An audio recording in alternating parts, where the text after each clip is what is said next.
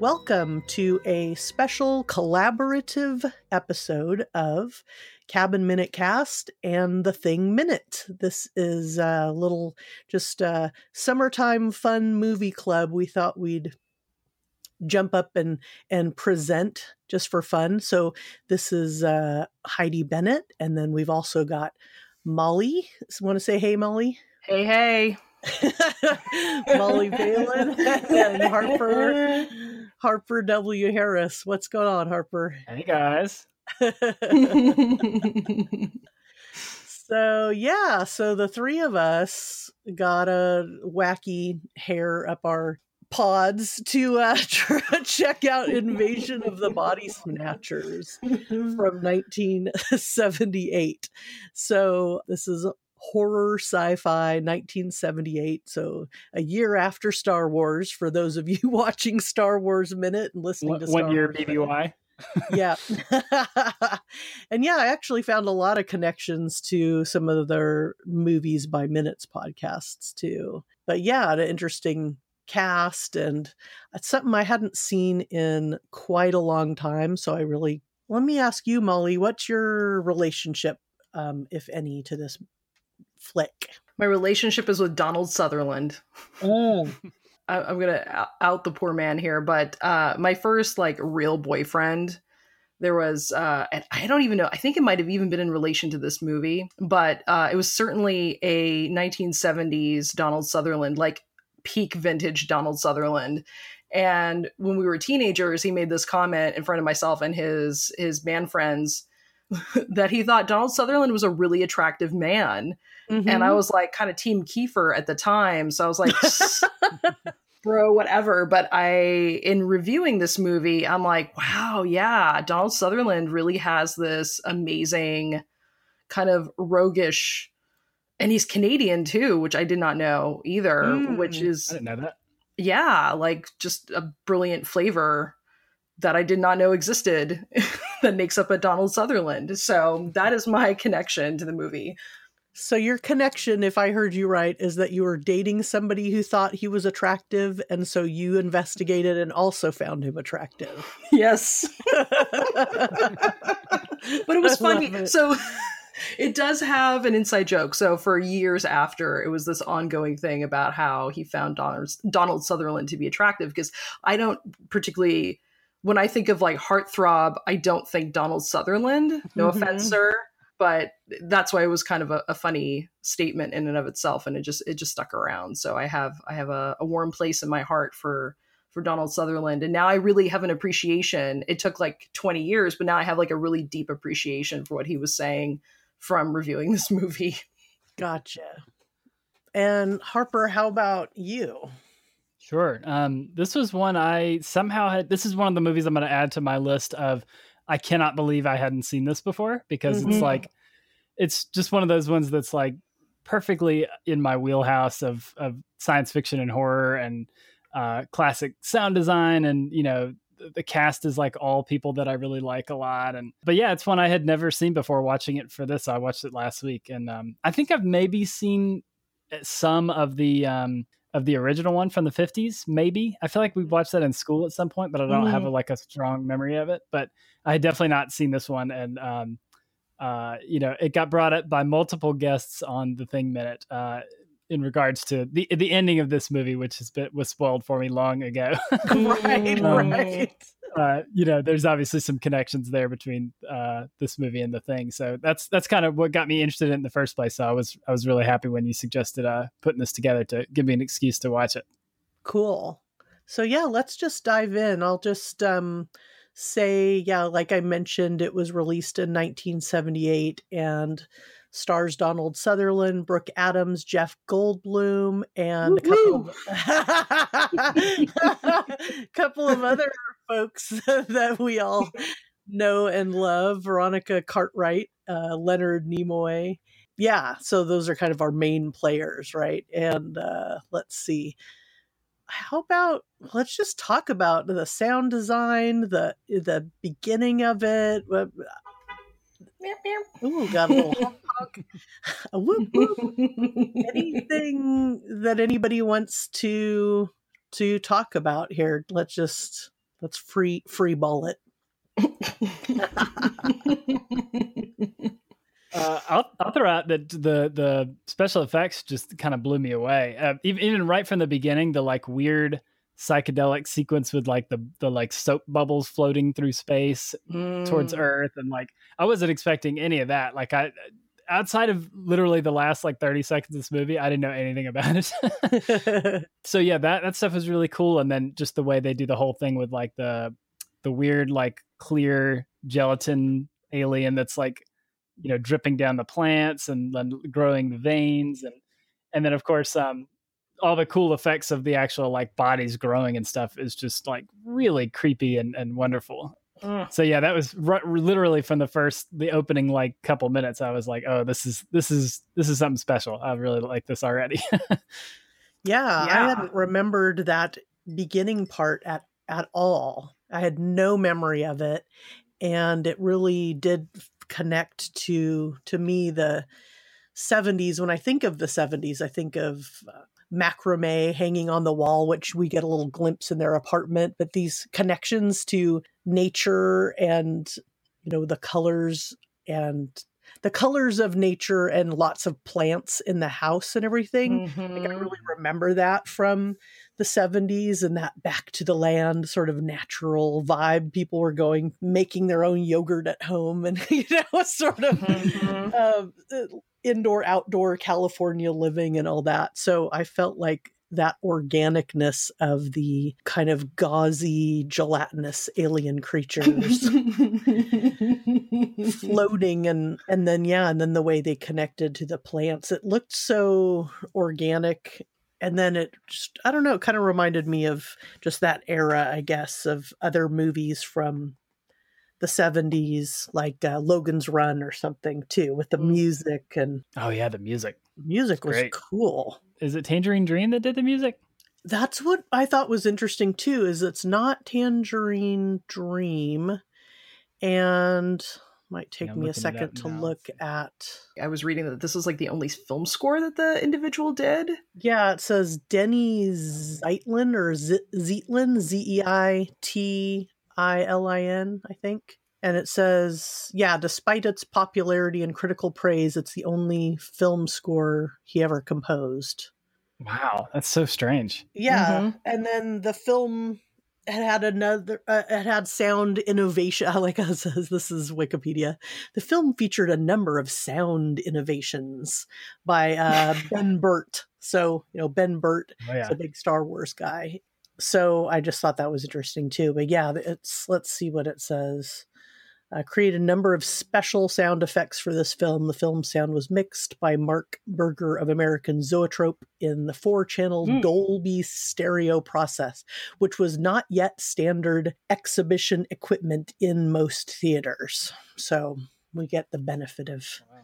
Of that at home, if we have that a, a stereo system that's up to the task of mm, all yes. of that good stuff. Well said. Uh, you were mentioning things that were very quintessential 70s and, and I think maybe even California. There's a moment, I think this is when like Nancy is like fully freaking out, where they're, this is kind of post when they go to the spa, which I want to talk about too. Uh-huh. The spa is totally weird for me. Yes. and she's talking about how she's talking about like DNA recombining and like alien influence. And I was like, wow, that's a really very new age philosophy and something that I didn't realize in that chariot of the gods sort of sense was a, a, a zeitgeist in the late 70s that there's this really like new age hippie which I mean yeah 60s but I didn't know that that was really a part of something that was even kind of discuss because I feel like I hear that in new age circles being on the West Coast a lot about DNA recombining. I had like a friend who was way into like new age stuff and would go to these conferences and be like, you can take the metal and it'll it'll realign your your DNA and clean it up and take out the alien influences and whatnot. And and this is something that was just, you know, tossed out. So I don't know if that's somebody took that idea from this movie and then based some other additional thought and spirituality around that or there was something that was predominant at the time but i was like wow that's just a very that's a very new age cali sort of we're trying to make sense of this really wacky situation and we're going to the new age to try and figure out what's going on. I just felt like that was a very period thought piece sort of thing to say at that moment. That must have been a big thing. You're right, because uh, to, it's funny to bring it back to the thing for just a second. There was they in the thing that one of the, the like hippie character brings up uh, chariots of the gods, which is like you know sort of a similar idea that the whole mm-hmm. idea that like aliens came and taught the Incans and the Mayans or, or whoever you know built built all that stuff and taught mm-hmm. them math and science. So it must have been some weird thing in the zeitgeist where where a lot of those kind of ideas were floating around because that that was only a couple years after this when that when mm. Yeah, that makes sense. Yeah, it definitely was because I remember as a kid in the 70s seeing magazine articles and other things that had to do with like using triangles to connect to you know UFOs and, and things that seemed spiritual and metaphysical and mm. combining yeah nonsensical weird scientific you know a combination of things that seemed scientific enough for you to believe it and then right. also always looking up to the sky and seeing if we could find something up there that was flying in a weird direction and and uh, mm. yeah. I'm sure I was doing a little bit of light reading as a kid about that kind of stuff, but it did seem like it was like you said in the zeitgeist. One thing I I thought was interesting about this in comparison to uh, John Carpenter's The Thing was that right away paranoia is played with in a little bit of a different way, but it's it happens yeah. it almost instantaneously our lead character is suspicious and thinking that her her partner or husband is um, acting differently. You know, within one night of we get to, to a little glimpse as to both of their characters, especially that he likes to watch the game and play, you know, listen on his, to things on his headphones, and that they're kind of a playful couple. Mm-hmm. And I thought it was interesting how in the opening scenes with the two of them in their San Francisco apartment that you never really get to see them too much together. The way that that uh, particular shot where they're kind of being playful with each other in a room, but you're just sort of seeing their legs. Mm. Right. And then they go to bed, and her she's put that flower next to the bed, and then the next day he's you know somebody else. Mm-hmm. Yeah, it's um, it's pretty. Uh, there's a lot of really good um, economy in the in the like character development in the movie because yeah they it's done so quickly that like that change happens but you totally get it and you understand why she's suspicious because they the way they set it up where like you know he's very he's very like obsessed with I can't remember which team it is but you know he's like obsessed with a sports team and then the next day he's like no that's all right. I'll just skip the game or whatever. And she's like huh. Like mm-hmm it's just yeah it's smart the way it's set up so that you can you can totally believe that she would think that it, she doesn't seem crazy you know based on just the little bit that we've seen you, you really understand where she's coming from well it's also really funny because the progression's like oh he's not interested in, in the game and he's not interested in sex who are you? the two big tip offs for her.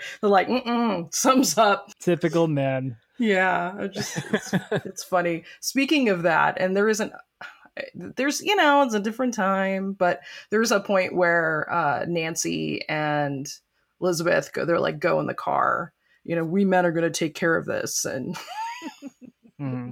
the dudes hop in the next car and we're like we're gonna you know we're gonna work this out and put the women in the car and send them send them home and tell them not to let anyone in yeah that's that's maybe one of the few things that I didn't like about the movie is that I thought I feel like it's sort of strange that it starts with Elizabeth as really kind of the protagonist, mm-hmm. and then at mm-hmm. some point gradually you you realize like oh we're not really following her anymore we're following um, donald sutherland's character mm, like, yeah and it just sort of it doesn't really like switch over at a specific point it just sort of all of a sudden you realize like oh we're not really following her anymore like you know which is weird because I, I think she's a uh, they're both interesting characters, but I think Elizabeth's character is a little bit more interesting to me. Mm-hmm. Um, and and looking at it from her perspective is much more frightening than like he doesn't have anybody that he's like connected to who's being turned, at least not right away. Mm-hmm. So it's not, you know, from her perspective, it's much more like you're in it with her and you understand the paranoia. And I like, I loved that part of it. So I thought it was kind of strange when suddenly it's like, you know, we're following him around more than Elizabeth.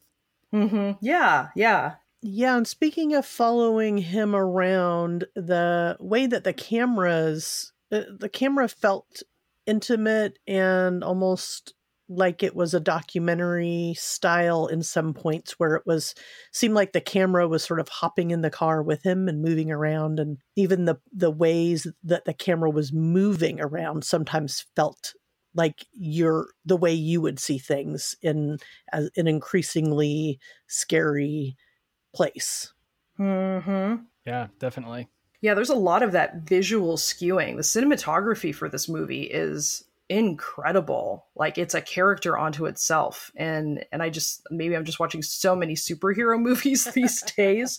But I'm like, oh wow, yeah, this is this is real capital R, real cinema where you have the actual cinematography is used to elicit a particular fear response. And you know harper you being an audio guy i'm, I'm sure you've got lots to say about the the music about this too and and these like these stings where it almost seems like they're they're playing like a theremin on occasion where there's this dissonant noise coupled with it. So it's it's classic horror but it's also like 70s san francisco. So everything's kind of like modern and bubbly at the same time is really eerie. Yeah, the the music and and the sound design and everything working together just causes this whole like the whole movie just feels super uneasy. Like mm-hmm. you know, like you said, everything seems sort of like you know happy and bubbly on the surface, and then you know things just start seeming weirder and weirder, and you know it's it's almost like the the plot catches up with the the music. mm-hmm. Because I mean, you know, as awesome as the music is, it's not that unusual for this time period, I guess. Because I mean, you were getting movies like, you know, Blade Runner was just a couple years after this that had, you know, an all synth score, and I'm trying to think of some others. But you know, a lot of the early like slasher movies and stuff are, are very like synthesizer heavy. All, all of John Carpenter's stuff, obviously too. Mm. But but yeah, it just works super well to kind of make you feel uneasy. And I think really that's that's to me that's my favorite thing about this movie is that uh, I love the whole movie, but like once once like the jig is up and you know exactly what's happening, it's slightly less interesting to me because the first half when there's just like kind of strange stuff going on, but it's not like it's not like really weird. It's just sort of like on the fringes. It just like really puts you in Elizabeth's shoes, and it's just really really unnerving. Mm-hmm and just the way that it unfolds and as far as you know she thinks her husband's acting strange and then she starts kind of noticing some weird things around and sees him like you know having those weird meetings where they're like tra- the trading the boxes and stuff and and then yeah when it gets really crazy to me is when they go to that the, all the relationships in this movie are very strange like i don't quite understand how all these people know each other but they go to the weird like uh i guess i think it's like a is it like a book signing yeah. with yeah. yeah. Uh, and i don't know how they know each other but but yeah and then you know there's other people who are saying that their spouses are also you know acting very strangely or are not themselves. And it's like okay now there's something really really strange going on. And just the sort of like casual things that happen that make them kind of realize that this is bigger than what's just going on with her husband. The the guy that gets shot and then or he, get, does he, get, he gets hit by a car? Oh yeah, yeah. yeah. And then nobody seems to be like concerned about him. And and you know and, and then of course all the phone calls that start going to going nowhere and it's just really clever the way that stuff plays out. It's very like it's very subtle and like it feels like a movie that like you watch a second time i bet there's lots of other things you kind of spot happening that are that are weird and out of the ordinary. Yeah i was noticing it was kind of reminding me a little bit of which of course is way after this it may have been an influence on which would make sense on um, shaun of the dead Yes. There's people right away, even though the lead character's still in his own world in the beginning and just sort of doing his normal get up, get coffee, you know, talk with his roommates and go to work and, and you know, or go get his his soda and at the local little corner market and go to work. But that behind but around him, if you pay attention, you'll see that there are already people who have turned you know into zombies and on future viewings of that movie you see more and more and that's what i was noticing with this watching it the other day was like, oh, as the um, as there's this walk and talk between our two protagonists in the beginning in their um, workplace, there's this guy like looking at them through a glass a window through a door in a weird Mm. way, and then there's the um, I think Chinese gentleman that jumps or that bumps into her and it kind of gives her a weird look and and then so there are on the streets and around them things already happening right away that are Mhm. strange connections and and bumpings and one thing I noticed too is she was saying that I believe uh, once they change, they have no emotion. But it's not really that they have no emotion; they still do. It's just what would you guys describe it as? Because it's like a, a dulling almost. Yeah, it's like an eerie calm. Mm, yeah. Yeah, because they do say that they, you know, retain memories and, you know, certain, I don't know, personality traits, I guess. But yeah, they're not. Yeah, and I think that that was something that Leonard Nimoy talks about. You know, there's no hate, there's no love. So basically, there's no passion. Yeah, that's a good way to put Yeah. it. I'm trying to think about. Oh, Molly, you were mentioning something about the mud baths, or that you wanted to talk about that. Well, for me, it was really not unlike the bookstore scene where you're like, why? Are, well, it's I, I guess it's a bookstore, but the book Mhm. signing where I had the impression that Jeff Goldblum's character was a writer, like a writer proper, and so when we first get introduced to him, he's kind of shit talking. and really, you know, calling Leonard Nimoy a hack essentially. Mm-hmm. And so I figured, like, oh, he's like maybe a fellow writer, you know, who's maybe like not writing so much right now. And then he walks into a spa right after, but you see his name on it. So I'm like, oh, so you co own a spa? like, that's what you do, but you're not actually working at the spa. There's this other chick. So then I was really, you know, confused about, okay, are you are you is Nancy like a worker there, but you have a flirtation with her? Um, wait, no. You guys kind of co-own the whole thing, so it just seemed really and it's kind of a you know, it's a 70s spa. And so there's a certain I don't know, it had a less less than sanitary flavor for me. Just Definitely. so it, it just seemed really incongruous with them as characters and i'm like ah, that's a really weird i'm not connecting your random poetry with being a 70s spa co-owner so that was kind of weird for me so i don't know if that struck you guys at all Oh, definitely. Yeah, I think that's one of the really odd like as as good as the script is in terms of like, you know, building the paranoia and the tension and and that kind of thing.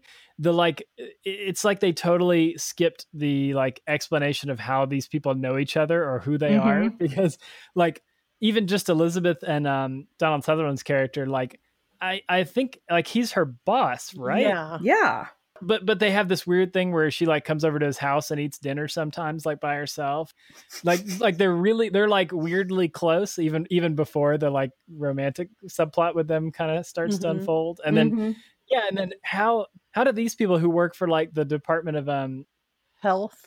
yeah the department of health how how do how are they in touch how is he like close friends with this like famous psychoanalyst writer leonard nimoy like that they could just like go up and chat with him. And then and somehow leonard nimoy's character knows jeff goldblum's character who presumably since he owns a mud bath spa is not like a super famous writer. Like it's just all of their like interrelationships are really weird and undefined. And like it doesn't really matter in terms of like the overall story but it's just yeah it's definitely strange it's yeah, def- and that moment when they walk into the spa was definitely where it all sort of that that aspect sort of fell apart for me because I was like, okay, what?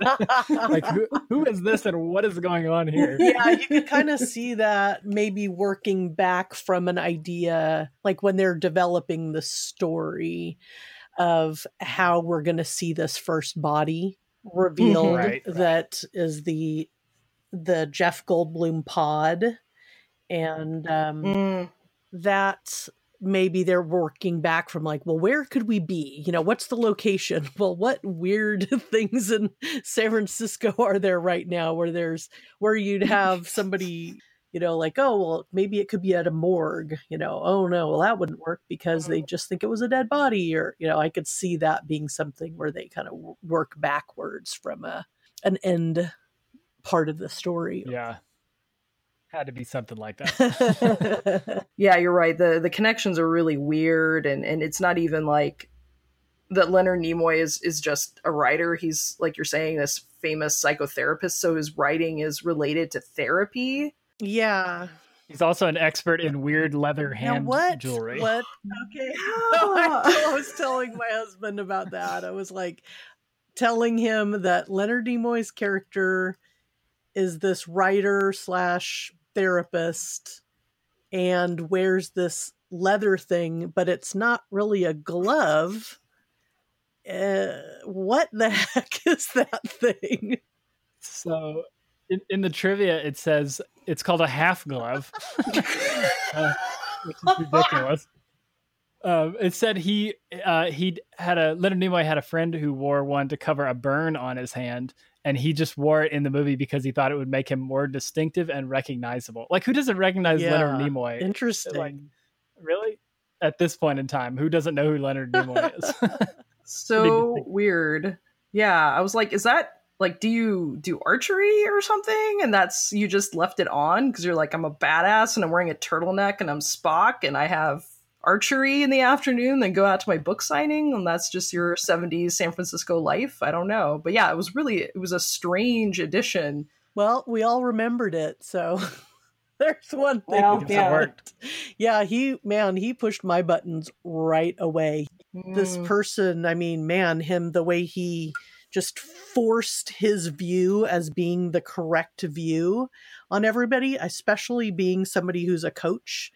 As coaches were asking questions and asking our clients to experiment and be curious and and also to you know trust themselves and to me what he was doing was the opposite of that so it was really it was really getting my goat Yeah, bro did not have a client centric No. philosophy in his his therapy. Totally. No. And it, you know it's funny that i was thinking about it when since you mentioned um shaun of the dead earlier that this movie's kind of unique in that you know shaun of the dead is making fun of in that part of the movie it's making fun of the fact that in most horror movies it's incredibly obvious that something bad is going on and people just don't seem to notice it or don't believe you when you tell them that's going on or whatever. But in this movie it's like abundantly clear to everybody except for leonard nimoy's character who continually just tries to prove them wrong so it's really it's odd. There's like this weird role reversal there. So it's you know, it's not like the audience knows what's happening and the characters don't. Like most of them know, but they're not believed by this one person of authority. so here's my question which uh, will sound familiar to you harper but when do you think he turned yeah, I knew this was coming. Yeah, it's hard to say. I mean, because I, I think there's a real possibility he was already turned at the very beginning, like before we even see him. Mm. because you, you know it's like in the thing one of the things we always did was try and see if there was like a point when somebody's behavior changed dr- drastically or like they said something and then later on they kind of contradict the way they were thinking about something but yeah the first time we see him he's already on like oh the, these crazy housewives and you know that think their husbands have turned into different people like just eh, like it's just so funny the way he's like he's much it's much easier for him to believe that it's like this bizarre mass psychosis that like everybody is having the exact same like hallucination or whatever Mhm. than than that something actually strange is happening but um yeah so i mean because we never see what he's like like he he's on that same line like he's working for the pods from the very beginning whether he's actually taken over or not you know yeah what did you think molly I think it had to be early on. What's funny about it is that he has such an even affect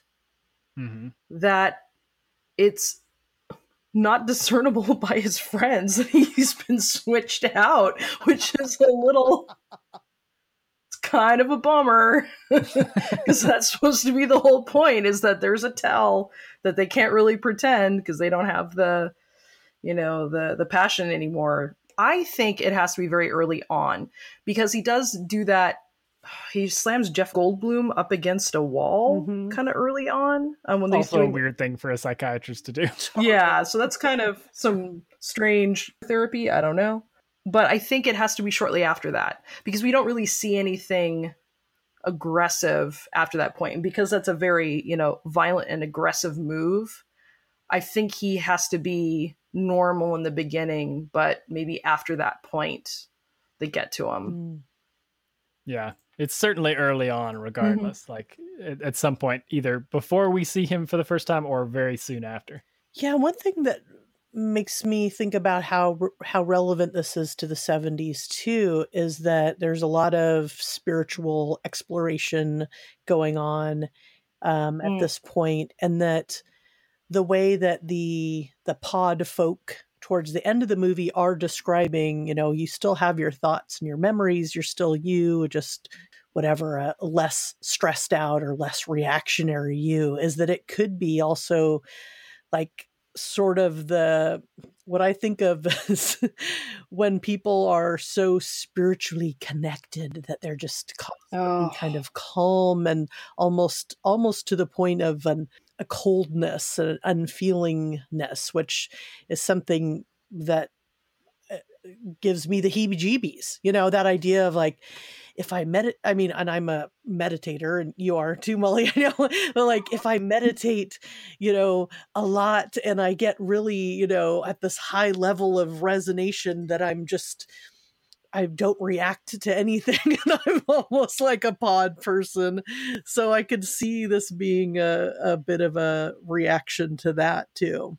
mm-hmm. Oh, sure. Yeah.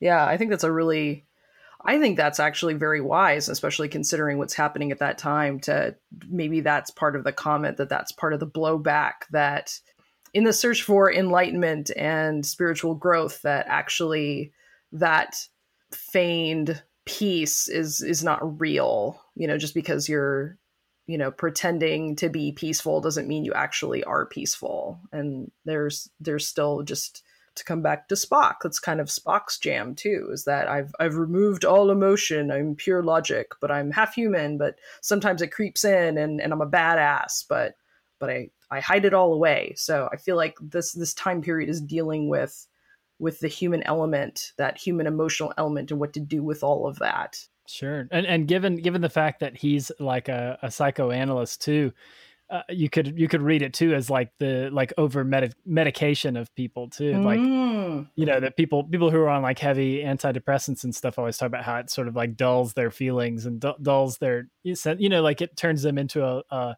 less interesting person even if they're you know they're less kind of uh you know they have less difficulties from that from the other perspective like the reason they got prescribed it in the first place but you know it's almost Mhm. like that too especially given that he's a psychoanalyst that that kind of popped into my head when i was watching it too Totally. Yeah, and I do feel like even though um, the Elizabeth character, she's, I felt she was very likable, but there's definitely Veronica Cartwright's character Nancy is more hysterical, and so there is there is a little bit of a connection of the hysterical women just overreacting to the that's there.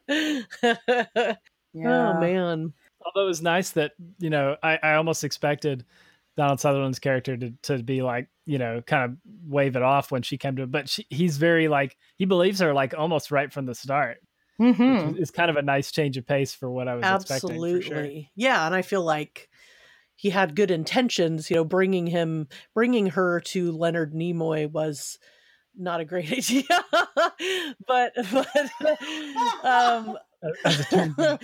but when he introduces her to Jeff Goldblum's character, he says, "Oh, is this is the Elizabeth?" So you definitely feel like Mhm. he's already, you know, absolutely in love with the with her, and Mm-hmm. you know thinks that this guy that she's with is kind of a adult.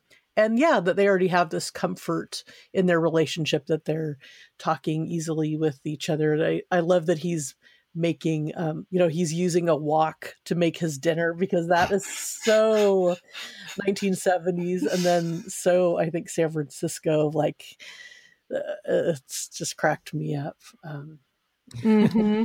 There's a lot of great stuff like that too, where um, I loved the. I wrote down the line when um, she the first time she tells him like, "My husband's been acting really strange," and he's he's like, uh, "Well, it could only be an improvement." right. One thing that was really cool atmospheric touch was the garbage trucks. yes. Mhm. They always that. had that kind of weird I guess it was like remnants of the pods or what did you guys think? It was always sort of this same gauzy stuff in those trucks. my impression was that it's the it's the real bodies of the people like that after after they after they grow the new body Mm. out of plants they like the old body like kind of disintegrates into that weird cotton candy looking wispy stuff Oh yeah, that makes sense. and then the garbage men are just throwing it all out So so Something like yeah, because then the first night after her husband, Elizabeth's husband, Jeffrey, changes into a pod person, then he her she watches him out the window walk to the garbage man and the garbage truck and kind of pass along his little can of garbage. So, yeah, that totally makes sense. And I like how, like, right from the beginning, there's those trucks, and then they're just sort of there the whole rest of the movie. so if if aliens invade earth the first people they're going for are the garbage men you're in, you're in high risk if you if you're a garbage man of getting infected by an alien apparently Yeah, I was very impressed with their commitment to sanitation right away. That like they are like on that, and I think you're right, Harper. I think they're just they're, they're cleaning up the real people. But I, I kept expecting something to come back around to the garbage trucks. Yeah. That that somebody would see the connection of the garbage trucks, but we never. It's it's never consciously discussed at any point that I can recall anyway. No, I don't think so. Yeah, I, I thought that was one thing that's actually really interesting about the movie is that like, and a- again, this sort of ties into the thing a little bit for me, and that like the rules of how it all works are never like a hundred percent clear to me. Like Mm. even how they like take people over and how they grow, and like the whole thing where like if, if you fall asleep, like the plant version of you wakes up. It's all sort of vague and just sort of hinted at, and they it's there's never like a scene where somebody like you know sits down and like explains it all on a chalkboard kind of thing you know like there's a lot of stuff that's kind of left for you to kind of connect the dots Yeah, is smart, I and think. it seems there there may be a couple of ways because in that really amazing scene where Donald Sutherland, aka Matthew, is falling. So the whole gang is together in one house. I think it's his house, and uh, he's sort of secured the perimeter, and they're all lacking sleep. And he starts to fall asleep out in his little garden. Then there's that animated, uh, sort of stringy um, vine that starts to come at him, and the pods start to, you know, flower and birth the, I think you called them pod babies.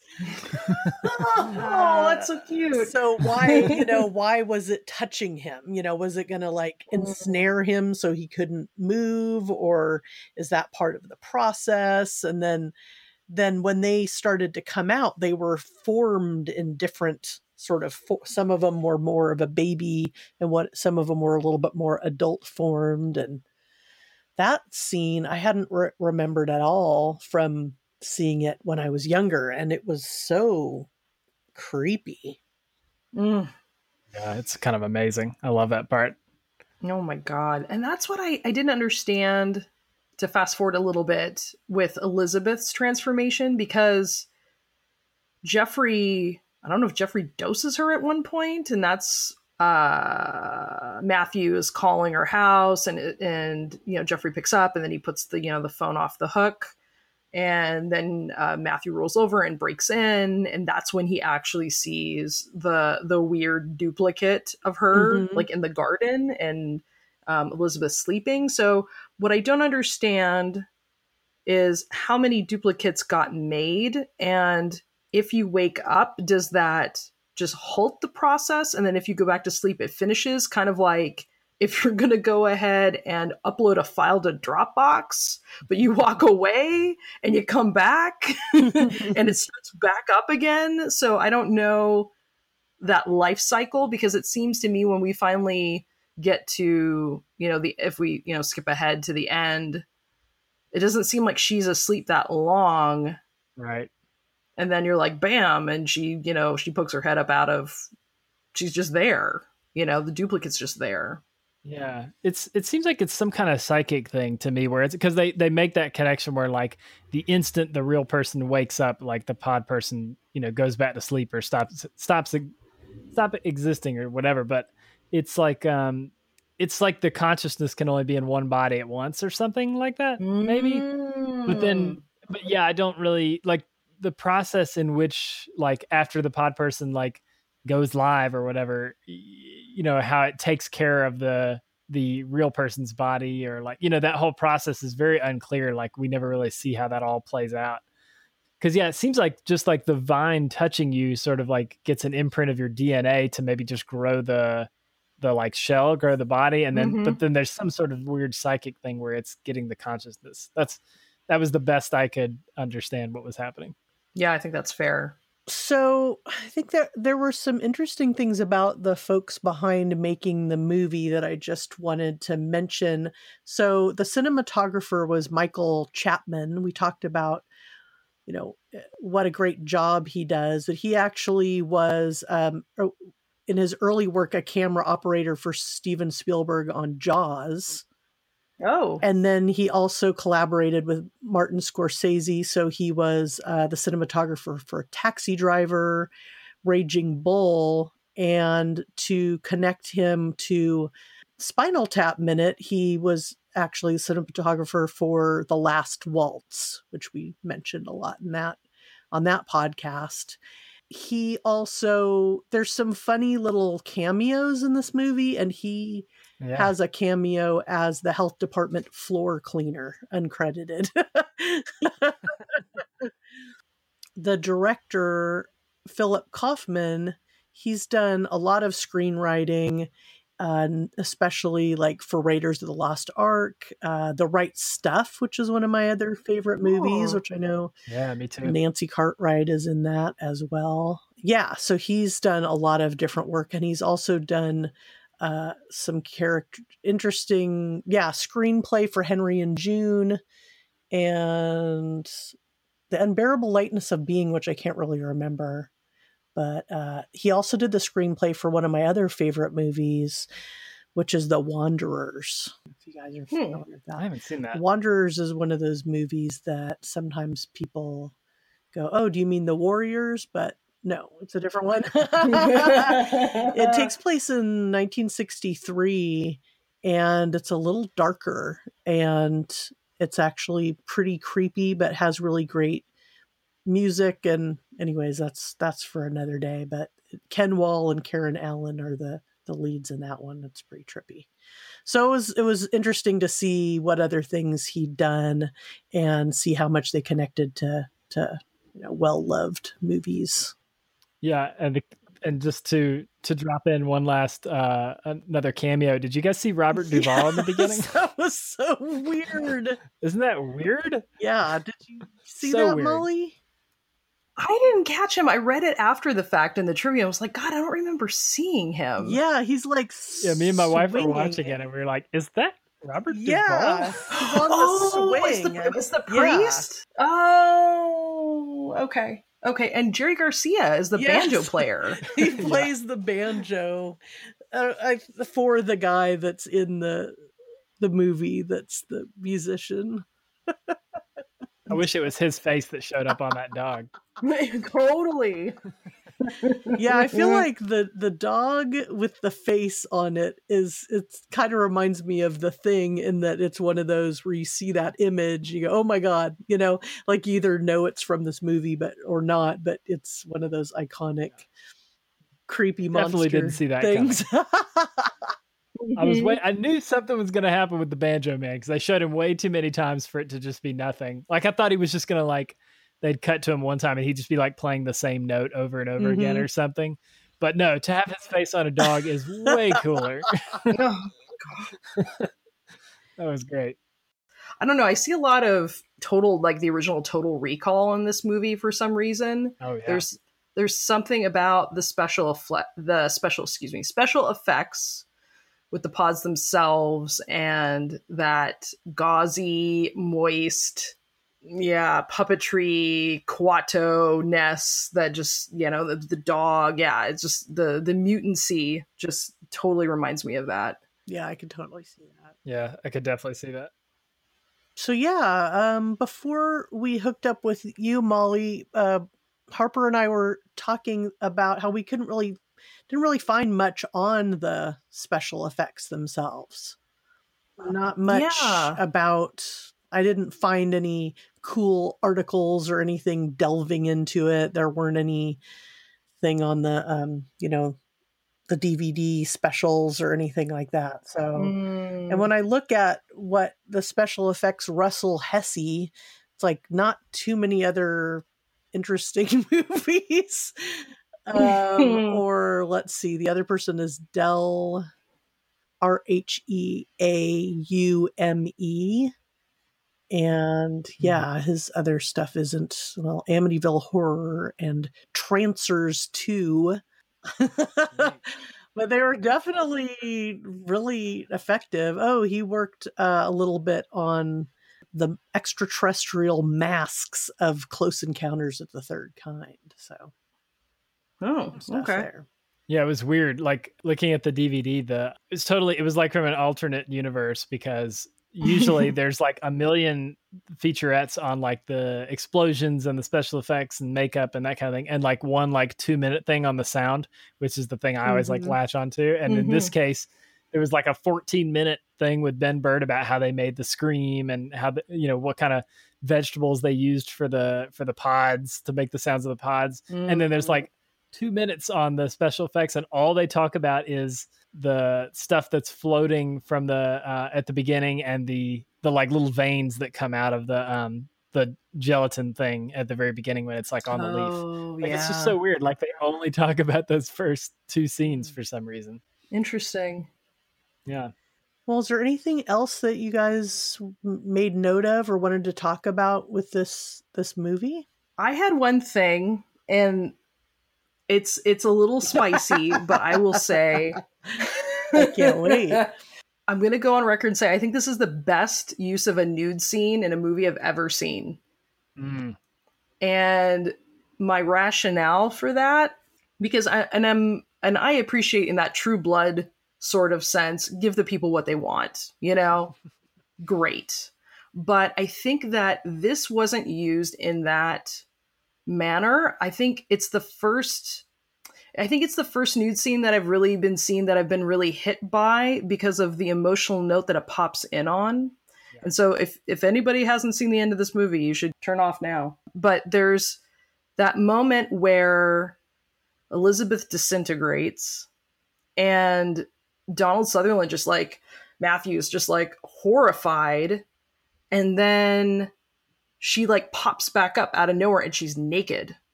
And it was really shocking to me because like why would she you know put on a pantsuit or anything in that moment? Well one because she popped out of nowhere which was weird because of all the things we've talked about about like how did that happen that the you know pod person was just laying in the bush like six feet away mm-hmm. but or whatever psychic thing you know that was all about. But also just the shock that you know oh my god like she she didn't make it so there's that kind of like really weird emotional shock. Then you know you're like oh my god he's alone now. And then all of a sudden the duplicates there and there's and she's naked and they never got to like consummate their their love. They kind of you know there's this subplot of love that goes down like they have these like tender keeses but there's no real like mm, you know? There's like the i love yous but there's no like mm, do it you know? We were gonna do it on the boat. We are gonna be excited. We were gonna get away. We were gonna do it on the boat and now it's all dashed. You know it was um there was a sadness in it and i think it showed this intimacy that Hmm. was lost on this other tier. And so i feel like it's the best. You like it's it's like that real masterful use of intimacy in the human form not just for the titillation of sex right although sex is a part of it but for that extra layer of loss here too so i thought it was just really well done Yeah, that scene is a powerhouse. It's kind of amazing because yeah, even just the I, I almost forgot about the whole disintegration thing, which is really creepy and disturbing. Mm-hmm. Where and it's and it's just subtle too. It's not like it. It's not like Raiders of the Lost Ark kind of thing. It's like just like kind of you know her face sort of starts to kind of squish a little bit. Like it's just really unnerving. Mm-hmm. And then yeah, when she pops out, it's it's very much outside of the realm of usual horror movie nudity, which is definitely all about the like titillation factor but in in this it's definitely it's really unsettling because it's yeah it's like he literally just saw this woman that he loves like you know melt in front of his eyes but oh here she is but she's not a human being anymore and like mm-hmm. it's this weird disturbing thing where like in some ways it's like this is what he's wanted but then obviously she's not she's not even a person anymore like it's this just like blast of like emotions it's super intense and disturbing and unsettling Mm-hmm. well said Awesome. Well, I think yeah, I'm really glad to that we all went on this journey separately together and watched this movie, and uh, you know, Mhm. uh, yeah, it was it was entertaining. I would definitely, you know, rewatch this every few years and sort of see what new things unfold. And one question I had for you guys, because I I'll say I found it you know, creepy at times, and I felt like it moved along at a pretty decent pace. I didn't find it uh, particularly scary in the sense that I wasn't like, ah, you know, like frightened. What, Mm. what, yeah, what did you guys think about as far as like scare factor or jump scares or any of that kind of stuff? And granted, I, you know, I knew I'd seen it before, so I knew about the things that are re- revealed over over the course of the movie. You know,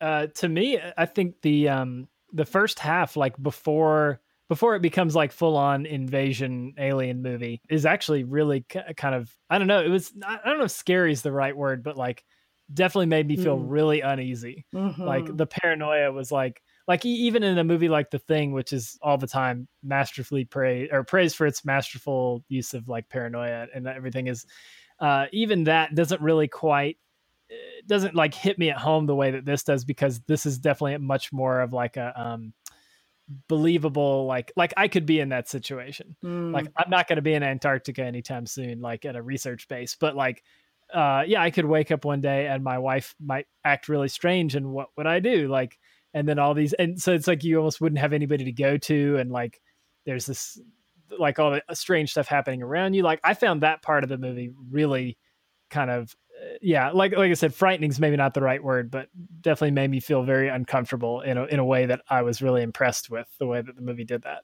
Yeah. Yeah, I agree. I, I didn't find myself I mean the dog, the dog face was definitely a jump scare for me. But other than that, there was just a lot of like, oh, oh god, so gross. Those kinds of moments and the unease and the unease and the appreciation of the combination of the cinematography and the sound to create that sense of not comfortable consistently really uncomfortable and maintaining that sensation of there's something really wrong here there's something off and that i think in and of itself was pretty impressive because i don't know that i really get that consistent undertone in very many movies that's maintained Definitely. And I'll, throw in too is one one last piece of my favorite piece of trivia for the movie. That uh, speaking of jump scares and, Yeah. and kind of the end of it, that poor Veronica Cartwright. because this I this I, I just died laughing when I read the, the trivia about her that they didn't tell her what the end of the movie was going to be. oh So in that- wow, So in that last scene when she walks up, she actually thinks it's going to be Donald Sutherland's character, and they're going to have like this conspiratorial, like, you know, wink at each other or something. So she had no idea that was going to happen. Which, if that if they did that with any other actress, it would be an interesting thing, an interesting bit of trivia. But the fact that it's Veronica Cartwright, who Ridley Scott did the exact same thing to in Alien, and made this poor girl almost have a heart attack in the chest burster scene because she didn't know what was going to happen oh my god like I cannot believe that same thing happened to the same actress twice in the span of like two years. it's like unreal. I feel so Oh, bad for her. yeah. I'm glad you brought that up. That's great. It's amazing Uh, yeah, and I think with Donald Sutherland too, one of the things I read that I thought was just kind of fun was that they put him in curlers so that he had that really curly hair. Oh. That's the best. but uh, yeah, like like you, Molly, I would say that I mean, Donald Sutherland's been around for so long that you know now I think of him sort of in that the Hunger Games sort of where he is now as an Mhm. older guy, and this did remind me of what his charisma was, and that yeah he he was very likable and had a bit of a unconventional 70s sex appeal that you know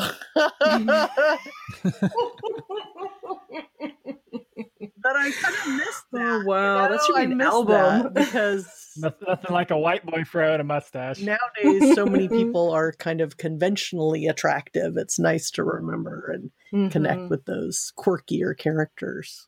Absolutely. So, well, before we kind of wrap things up today, uh, I wanted to see if anybody had anything that they wanted to talk about as far as what you've been up to since we all last um, put our our separate movies by minutes podcasts to bed, and if there's anything that you just want to let people know about. And um, of course, I've got my new podcast coming up, so I do want to talk about that, but. I'd like to see what you guys are up to. Uh, well, I I have a very very thin plan for a new podcast that's potentially going to happen that I've been working on for a little while, but it's been uh, I've been super super busy with my uh my freelance work, which is a good thing, Yay! obviously, but it's uh, it's definitely kept me from kind of starting up a new uh, new show like I've wanted to. So there's there's something hopefully in the works that I'll have uh, coming out in the next couple months, but um, yeah, don't I don't have any uh, firm details to release about it yet. Okay, cool. Well, we'll check in with you over time and make sure that we, uh, if that comes to fruition or anything else you want to share, we'll make sure to let people know about it. How about you, Molly? What's shaking with you? Well, there's a couple of podcasts that I'm talking about in development right now. It's kind of pre-production, so it'd be if it was launching, it'd be like 2019. Um, so it's kind of a stay tuned thing. There's a couple of folks I'm talking to about, you know, maybe doing. I, I needed to take a break from movies by minute for that's just- you know, that's a gauntlet, folks. Oh my God. times, but ooh, that's an iron gauntlet. But um, yeah, I'm feeling the the the lure and the call back, so I'll, I'll probably uh, I'll cruise back that way again in, in a few months. But um, the one thing that I'm I'm working on to launch primarily right now is a t-shirt shop, which I've been wanting to do since I was a kid, really. Um, and I kind of did a half-assed attempt probably about ten years ago and have learned from my mistakes and doing it fresh and clean. And so it's called Temple Groove Clothing. So that's something that's going to be on and live and delightful here in probably the next two months or so. Awesome. Sweet. That's really cool. Yeah. Super, super cool. Well, great. Well, I'll just mention that um, with the help of many people, I've been, I finally popped my podcast editing cherry and I am editing my first episode of Vibrant Visionaries. So it's something I talked about on on uh, Cabin Minute Cast there towards the end, and it's actually there is a website. It doesn't have much going on on it right now, but it is there. The vibrant uh, vibrantvisionaries.com, and I'm going to launch on Thursday, July 26th. Awesome. Mhm. So that'll be the first first episode and I'm still debating. I was thinking I was going to go weekly. I might be going every other week cuz uh editing is no joke. Mhm. Oh man. Well, welcome, welcome to the Yep. club. oh man. So yeah, uh, a, a, another uh many blessings and thank you to Molly for editing Cabin Minute Cast. And yeah, now I feel like I know a lot more what it's what it's like. Um, you know, with somebody like you, Harper, that was doing it as a as a solo, you know, podcast producer. Definitely takes a lot of work. So yeah. So um, yeah, but just as a reminder, Vibrant Visionaries, uh, I am having conversations with multi creative folks, including Harper. He's one of the people I talked with not too long ago. And uh, yeah, about process and just about your creative lives and sort of things we've learned along the way. And uh, I think that besides these interviews, I'll also be sprinkling in recommendations and book reviews and uh, even talking about uh, vibrant visionaries um, from history. Like I'm really into music and film and all that stuff. So I'd love to highlight and uh, share some of the creative people from the past that are have done really interesting things so that we can all kind of learn together and um, all that good stuff. So, yeah, so just check out vibrantvisionaries.com and uh, I'll be sending out emails to everybody and posting on Cabin Minute Cast and all that stuff. Uh, if you're interested in getting on my email list, you can email me at Coach Heidi Bennett at gmail.com. That's Coach Heidi Bennett at gmail.com. And yeah, so I think that'll be it for our invasion of the Body Snatchers Summer Film Club. Anybody out there that has uh, anything to add to the story here um, or tell us what you think about this movie? Let us know on Twitter. Let's see, we're cabin at Cabin Minute Cast. And what's your Twitter handle there, Harper? Uh, at the Thing Minute. At the Thing Minute. Pretty easy to remember. Uh, any other um, places anybody wants to shout out to let people know where they can find you? Uh, yeah, my all my uh, my audio stuff and, and other podcasts and things like that are all on uh, harperwharris.com. And how about you, Molly? Uh, well, when it actually manifests, it'll be templegrooveclothing.com. okay. Uh, so it's not, I, have got the domain, but I don't have anything up on it yet. Um, and then uh, my, my arty farty stuff is littleredmark.com. Cool. Well, sweet. Well, I don't know how to end this, guys. Do we have any? I wouldn't. I don't think it would be very polite to our listeners to let out a blood curdling scream. a la, oh, I thought we were all gonna la, all gonna do that simultaneously. uh, maybe we can add in a little banjo here at the end to spice things up. Uh, okay. Well, thanks again, everybody, for listening, and hope you have a great rest of your summer. And we'll talk with you soon. Bye. Bye. Bye. Bye.